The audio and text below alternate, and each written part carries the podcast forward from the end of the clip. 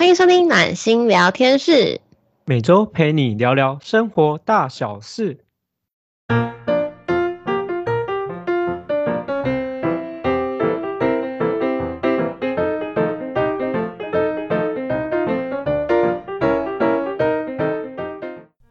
欢迎收听暖心聊天室，我是今天的主持人温暖。大家晚上好啊！有没有很惊讶？今天怎么只有我一个人？虽然是礼拜六，但是怎么只有温暖一个人？那我简简单先跟大家分享一下，今天会是只有我一个人的原因。主要呢是因为大家都知道嘛，真心这个月刚好换了新的工作，所以他最近这工作比较忙，而且很长，就是晚上加班。那我们最近刚好要我们要一起录制的时间一直都对不上。那好不容易，我们可能抽抽出时间要录制的时候呢，我的电脑挂掉了，网络连不上去。最后最后逼不得已，我们折中就只好，哎，今天就是有一个礼拜我自己录，那有一个礼拜真心自己录。那今天呢，主要就是我跟大家分享啊啊，一样，我们这个月的主题都是在讲霸凌。嗯，霸凌这个主题。先跟大家谈谈为什么我会想讲这个主题好了。其实，因为不管是网络霸凌也好，家庭霸凌也好，还是校园霸凌也好，职场霸凌也好，其实这些都是我蛮常在我们在可能在电视上会看到啊，生活细节中会看到啊，甚至是你可能不知不觉就会可能不小心就触犯的一件事情。因为有时候像小朋友的时候，其实小朋友不晓得界限，我们不晓得怎么样做才是对的，怎么样做才是诶我们讲的应该的，那怎么样做是不应该的。小朋友其实有时候不晓得这些东西，所以别人是会大人去教。那大人有时候，你知道这其实大人自己有时候也在犯错，就变成说大人犯错了。那小朋友抠避了大人的状况，所以一直在持续犯错，它就是一个恶性循环。想要打破这样的恶性循环呢，就只能靠我们像现在的可能教育也好啊，分享资讯呢，让大家知道哪一些事情是可以做，哪一些事情不是不可以做的。这也是我为什么这个月想要做这样的主题，因为我知道我们现在越来越多小朋友可能不满十八岁，可能甚至十几岁国小就已经在用手机了。当然，也有可能有些人是听到 podcast 是成人，但不管是小朋友也好，还是成人也好，只要听到这样子的，呃，我觉得这样的主题，你们只要愿意去分享，或是愿意去跟你的家人讲。只要做到这件事情，其实很多伤害都是可以降低的。那这也是为什么我这次会想录制这个主题的原因。呃，今天呢，我们今天的重头戏就是这个礼拜我们要讲的是家庭霸凌。其实应该蛮多人会觉得说，家庭霸凌跟呃家暴有什么不一样嘛？我觉得其实是家庭霸凌是家暴的前身。因为其实家庭暴凌，呃，家家暴啊，它不可能是一夜之间形成的。我觉得很多东西其实它都是一点一点慢慢累积，那累积到了一定的状态或是一定的程度爆发以后，才会就是果成变成这个样子。那呃，家庭霸呃家庭霸凌跟家暴也是，我觉得家先家庭霸凌了，他可能会有一些。呃，没有这么这么严重的，但是其实是算霸凌的行为，然后最后演变成了家暴。这也是为什么想要在这边跟大家提，因为你提前发现了，那是不是可以提前阻止？提前阻止是不是就可以让你避免出这样的状况？所以呢，今天就是也是希望大家可以好好的，就是听听我们今天的分享，然后吸收一些可能我觉得是不是。不是，不是知识 那个词，我真的是最近都一直一直卡住。我先偷偷讲，就是我最近一直听错词，然后讲讲话会就那个打结，你知道吗？真的，今天如果一直打结，大家也多多包涵。就是呃，我觉得是让大家可以多分享一些想法，然后大家可以去思考、沉淀，变成自己的东西。那话不多说，我们就先直接开始吧。今天主要讲的家庭霸凌呢，先跟大家分享我今天看到一个标题，我自己是蛮觉得它的标题蛮好的啦。它是标题是讲说，其实，在亲情也是需要界限的。那这个的意思其实就是在于你在生活中如果遇到霸凌啊、攻击啊、虐待的家庭，我们该怎么做？因为其实真的有很多很多很多的家人家庭是这样子的，包括了这个东西不仅不一定是肢体哦，有时候是情绪勒索，有时候可能是言语，有时候可能就是肢体，它的范围非常的广，它没有一个可以界直接界定的，呃，就是没有办法有一个直接就是哎怎么样才是正最正确的这样子。那有一些家庭的特征呢，我觉得可能就是关于他们霸凌啊、攻击呀、虐待的特征，其实是严重到会犯法的。但如果没有到犯法那些，是不是有很多都会被隐藏起来？所以这这今天的话，也是要让大家去可能去抽丝剥茧，去看看是不是这些东西曾经出现在你的周围。那你也可以去观察，是不是你周围有刚好有这样的家庭出现。那我们可以去做制止。那第一个啊，就像是呃，像我觉得是爸爸欺负儿子。那儿子的话，可能他觉得说，哎，我被欺负了，我好难过，我好受伤，为什么要欺负我？但是有一些人呢，少部分的人其实他被爸爸欺负了，但是他会去欺负弟弟。因为他没有学习到说，呃，我因为被欺负了，我不想要这种情绪延续到小朋友上，他们不会懂，他们只会觉得说，啊，我这样被欺负，那我就是要这样去欺负别人。其实这件事情是，我觉得是在人性中蛮吊诡的一件事情，他就是彰显了人性的恶，那它会一直传承下去，它其实是让人家非常遗憾的，所以我们会希望这样的状况其实可以不要再出现。那关于霸凌的，比较常都会是在家庭里面啊，很常会是可能比较兄长的，嗯，姐姐啊、哥哥啊，欺负年纪比较小的弟弟妹妹啊。但当然也有可能会有，就是呃，弟弟妹妹比较受宠，欺负哥哥姐姐的也有哦。这是都真正的都会有哦。其实这种还蛮可怕的。因为这种东西呀，它可能会延续到是你到你的对你待你的伴侣啊，对待你的父母，这些事情都都会是会可能会被抠比过去的。当然，当然，还有一件事情要强调，我觉得所有的霸凌关系中，我们不要有刻板印象，因为有些人可能就会觉得说，哦，霸凌一定是父母欺负小孩，但是有时候。可能会反过来，就是变成是孩子可能对待父母是比较，可能是有点比较比较乖张，有点就是可能情绪比较不稳定的。可能例如啊，就呃可能会对于家庭，就是对家人可能会有那种怎么讲，就是可能会有一些比较口出恶言呐，比较恶意的玩笑，这样这种也是家庭霸凌哦。那如果就是你你们现在是家长啦，我们因为我们毕竟都是成年人了，我们现在以如果你现在是家长，那孩子的下面有哪一些行为是可能是会造成他们有害身心的？那我们这边就会提供几个我在网络上看到的资讯分享给你们。第一个呢，就是请不要忽略手足之间的粗暴行为。有些人可能会觉得说啊，是推一下而已呀。他就只是打一下，又不是故意的。可是其实有时候手足之间呐，虽然互相吵架捉弄是正常的，但不应该是忽不应该是长期的哦。这种如果你你忽略了长期的恶劣行为，无论如何在言语上面或是肢体方面，都可能会造成小朋友身心灵有影响。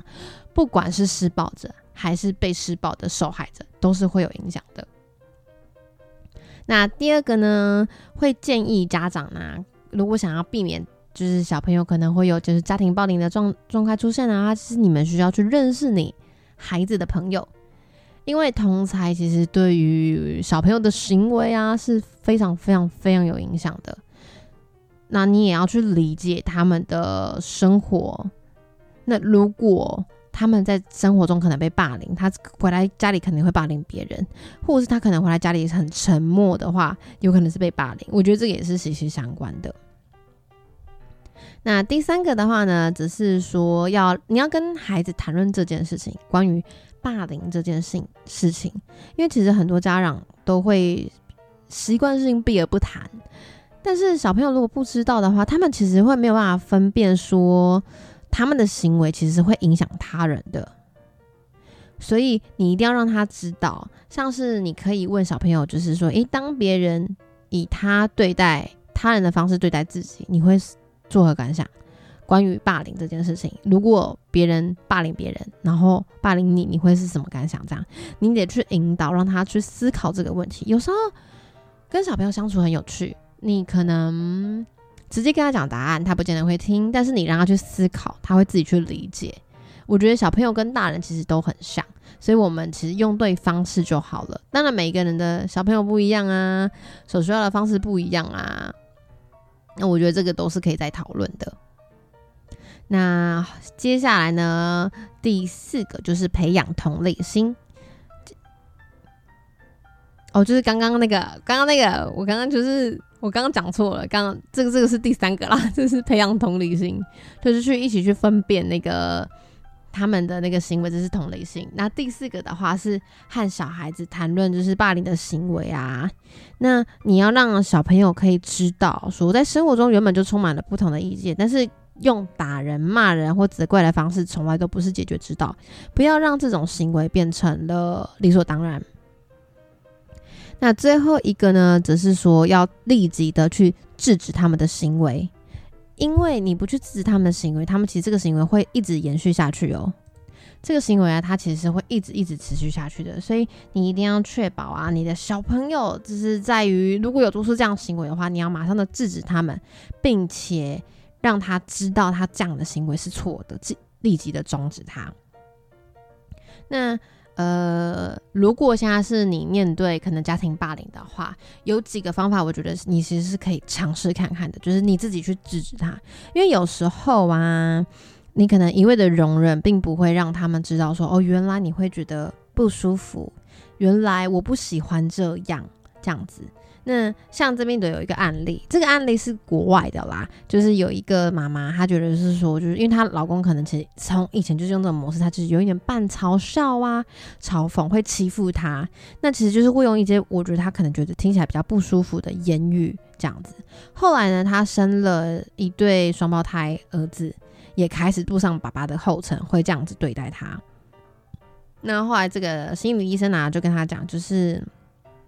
请他在当下遇到这样的状况的话，就是呃，让他清楚的表达自己，不要犹豫，也不要道歉，要让他知道说这是他们不应该做的，让他知道他不应该这样对他。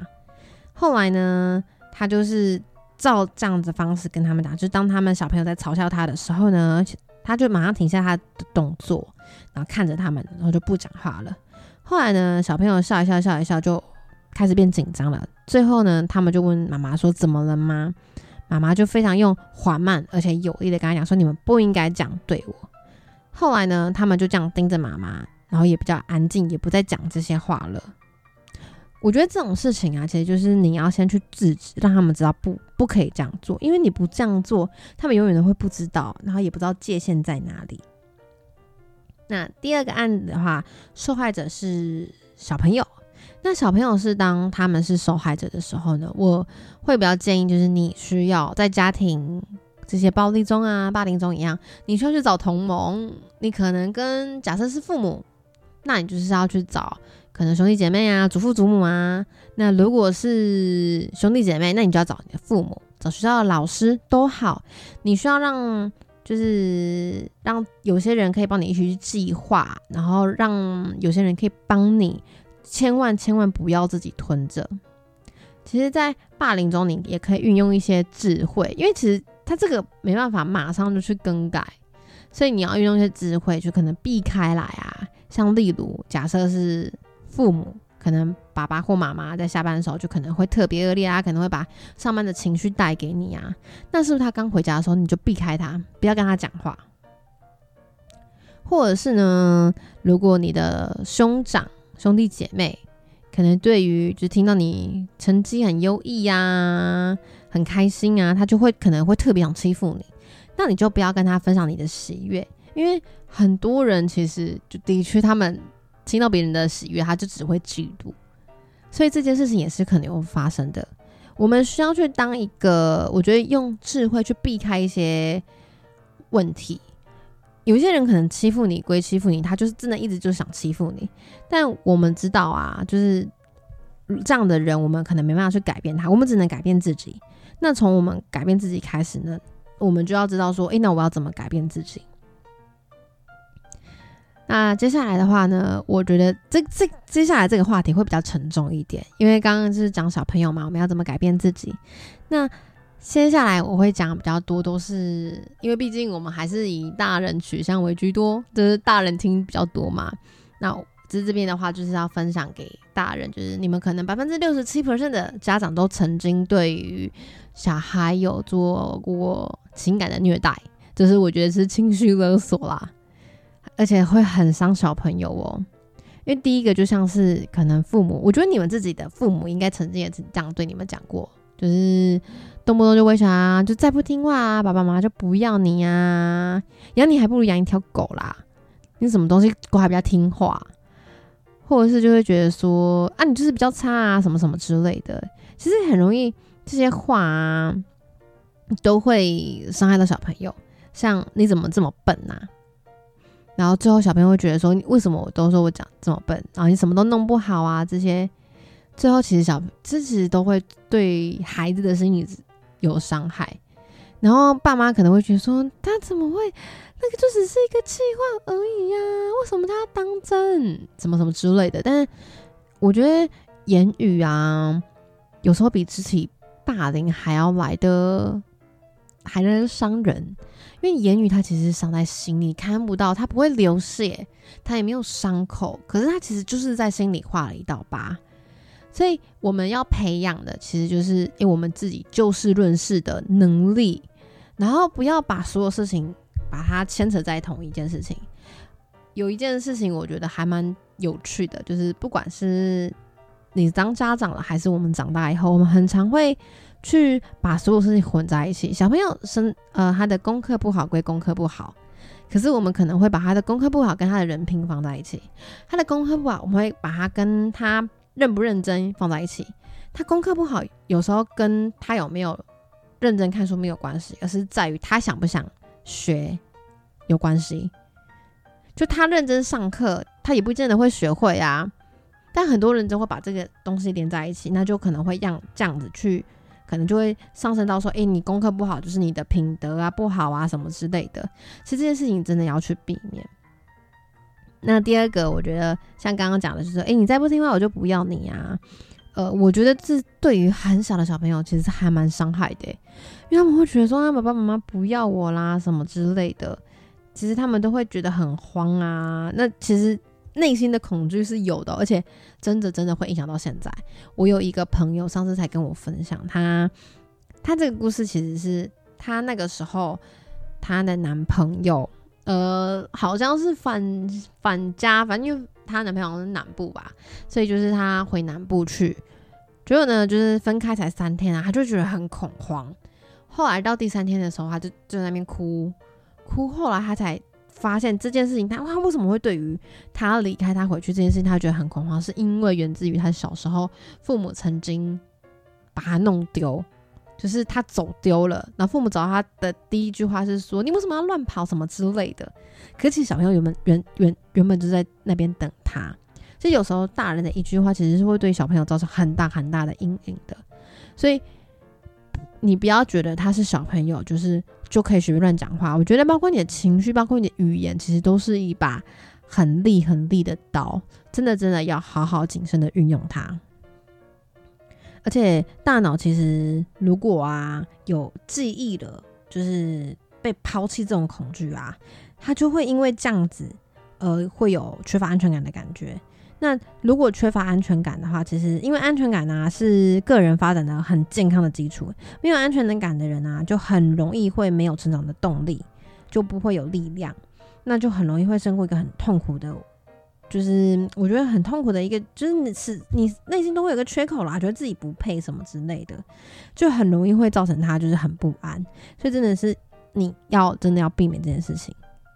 那还有一个的话，我觉得也是 我自己也很常会听到，我自己家里也是没有啦，但是我很常听到别人会这样讲。你看看别人家的小孩，这件事情讨厌呢，就是你他那么好，你去跟他在一起就好了，你干嘛要养我？你知道小朋友可能会这样想法，因为呃，别人家小孩是别人家的，你应该要看到是你自己家小孩的优点。这件事情也是我觉得是要避免的。我家庭霸凌啊，它并不是说只有在可能肢体上，我觉得更重视的，我觉得我今天会想讲的就是在于精神沟通方面，言语霸凌这一部分。因为父母对于小孩的言语霸凌，其实是真的非常非常伤的。小孩对于父母的言语霸凌也很伤哦。像你觉得他，你会讲有些小孩会讲说啊，你们就是就没有用啊，你们让我那么辛苦啊，什么之类的。其实对于父母来讲也很伤诶。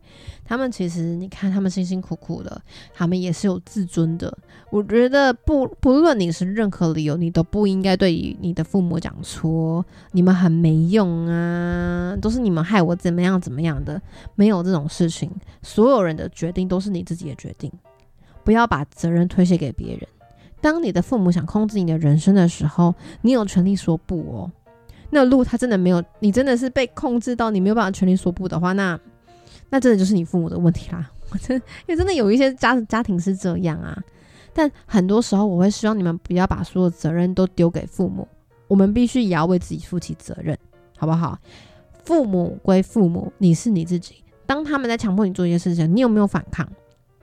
你有没有做出？妥协这件事情，你自己都做出妥协，那你怎么会觉得他们会知道你的难处呢？所以在家庭里面啊，我觉得不管是家庭霸凌也好啊，沟通也是很重要的一点。那你知道，其实所有的人际关系啊，沟通就是很重要的事情。那我这边的话，想再简单分享，就是刚刚讲的，就是言语霸凌的啦。因为其实父母的言语霸凌啊，对于小朋友其实是真的会很伤很伤哦，因为。在那个就是那个儿福联盟啊，他们呢在有一则，他们之前有放一个就是情绪怒骂、伤害孩子一辈子的影片啊，在下面有很多很多的分享。那其实在这边的分享有还蛮多，像呃，总共好像有五万多则，然后在里面的一千两百多则当中啊，有五百五十一五百。一十五则，这是在分享个人的经验。那四十三趴的话，会提到说，其实童年也有这样的就是经历，可能就是被责骂啊什么之类的。然后十四点五则的话，则会反省自己是不是就是你知道管理小孩有问题。因为你知道那种就是什么言语，它其实真的就是一把很刀很利很利的利刃啊。像例如说。早就就是还蛮多小朋友的小心理，或者是说早就已经被骂到没感觉啦。像我如果父母现在死在我面前啊，我一点眼泪都不会想流。那语言霸暴力啊，其实是很残忍的。他就是那个当事者，到现在已经是孩子的妈妈了，呃，还是会因为童年的事情而哭醒。其实这种成长啊，真的是会很伤害、很伤害一个人的经历，甚至是会伴随的是他一辈子的阴影。像，呃，有一些人可能会讲什么，哎，你怎么你是猪狗不如啊？什么出门为什么不会被车撞死这一类的？其实真的是很容易会造成别人的心理阴影哦，而且他们可能会对于自己的自我否定很高，所以在家庭霸凌中，我觉得很肢体霸凌可能也很肢体的那种暴力可能也很严重，但我自己个人觉得家庭霸凌里面呢。言语的困扰可能是我觉得更可怕的，因为他没有伤口，你也不知道，甚至很难有人去发现，因为就根本不知道你怎么会发现呢？那当面对这样的问题的话，其实你们一定要就是有其他的家人要去发现，然后去支持他们，不然其实真的很容易。我觉得小朋友没有管到，他们也不知道该怎么做的时候，其实就很容易、很容易、很容易。很容易会走偏，甚至就是可能会结束自己的生命。所以我会也祈求，就是在今天如果有在听我们节目的父母，或者是即将成为父母的人，你们要好好思考，你们要怎么跟你们的小孩说话也好啊，教育他们也好啊。有时候谩骂、情绪暴力、言语上的一些可能嘲讽啊什么的，真的真的对小朋友没有好处。对小朋友，他们只会觉得说：为什么要这样子？你们为什么要这样对我？你们不是应该是全力支持我的吗？因为其实真真的讲实在话，我觉得父母啊，应该是要。全力支持自己小孩的，虽然有时候父母反而是伤害他们的人，但如果可以的话，当然当然就会希望你们是可以全力支持他们、爱他们的，不要让他们因为你们的言语暴力成为了牺牲品，是真的真的成为成为你们人他们人生的牺牲品，因为你们的而毁了他们的人生。很多人会觉得说，但是他自己的人生呢，他应该要自己负责。可是，在他们还小的时候，他们还没有办法为自己负责的时候，其实是看着你们，而是被你们培养长大的。所以你们的行为其实真的真正的影影响他们一辈子。所以，所以如果你们是已经当父母的，你们真的可以去好好的看怎么样这些东西是不是会影响到你的小孩。那我。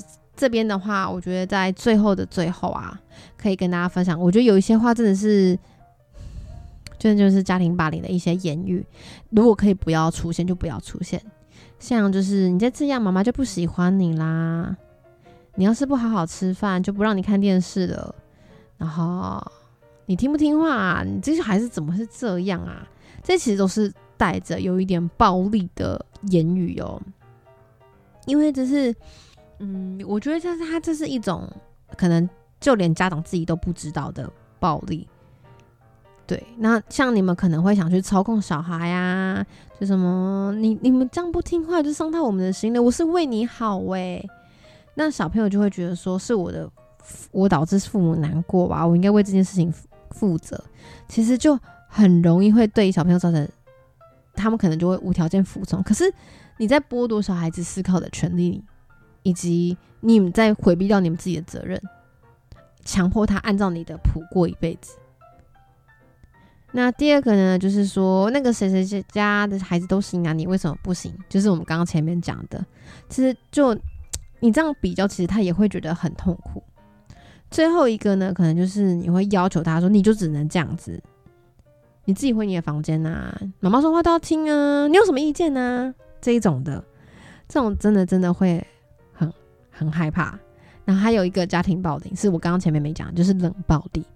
我直接不讲话，我不理你，我不讲话。其实 这件事情也很可怕哎，因为我不理你，我也不讲话，其实对小朋友的伤害，其实也是一个冷漠啊，其实才是最可怕的一件事情。我当然在我们暖心聊天室，当当然就是希望大家不要当个冷冷漠的人嘛。但的的确确在生活中，很多人都会习惯用冷暴力来解决问题，因为我觉得我只要不去面对，我不去说，我就可以不用面对问题的真相或是解决它。但老实讲，这样会比较好吗？我不觉得哦，我真的不觉得这样会比较好。所以大家面对问题啊，我觉得沟通是一回事哦。沟通是一个很好很好用的东西。那如果可以的话，不要冷漠，不要冷暴力，做好自己应该做的这件事情非常非常的重要。嗯，今天因为时间其实也差不多了，也二十几分钟了啊，我们也想说跟大家分享这个月的主题呢，其实真的相对来讲比较沉重一点啦。那也是希望你们可以喜欢。那我们每周六呢晚上七点固定都会准时上线。那每周二则是会不定期的更新啊，因为最近真的疫情真的很严重，大家真的是要好好好好的照顾自己，没事真的不要乱跑，拜托拜托。因为这这部上的时候应该是五月份了，刚好最近疫情也真的是比较严重啦。因为我现在录的时候刚好疫情就是第二波大爆发，所以大家大家真的要好好的保护好自己，那也不要乱跑。啊，拜托，口罩戴起来，保护你自己也是保护别人。每个人的性命都很重要。那也希望大家不要在网络上散播一些没有意义啊，或是一些可能不靠谱的传播一些谣言。我们都是应该还是依就是政府那边怎么讲，我们就怎么做，好不好？那也很谢谢大家今天晚上听我一个人拉比赛拉了三十分钟，我自己都觉得我很佩服我自己这样子。好啦，那如果喜欢我们的话呢，欢迎在下方帮我们留五颗星的好评。那如果有什么想要跟我们分享的话，也欢迎可以写信给我们哦。那我们就下次见啦！哦，拜拜。今天真的是就就这样子啦，真心不会突然出现好吗？好了好了，大家拜拜喽。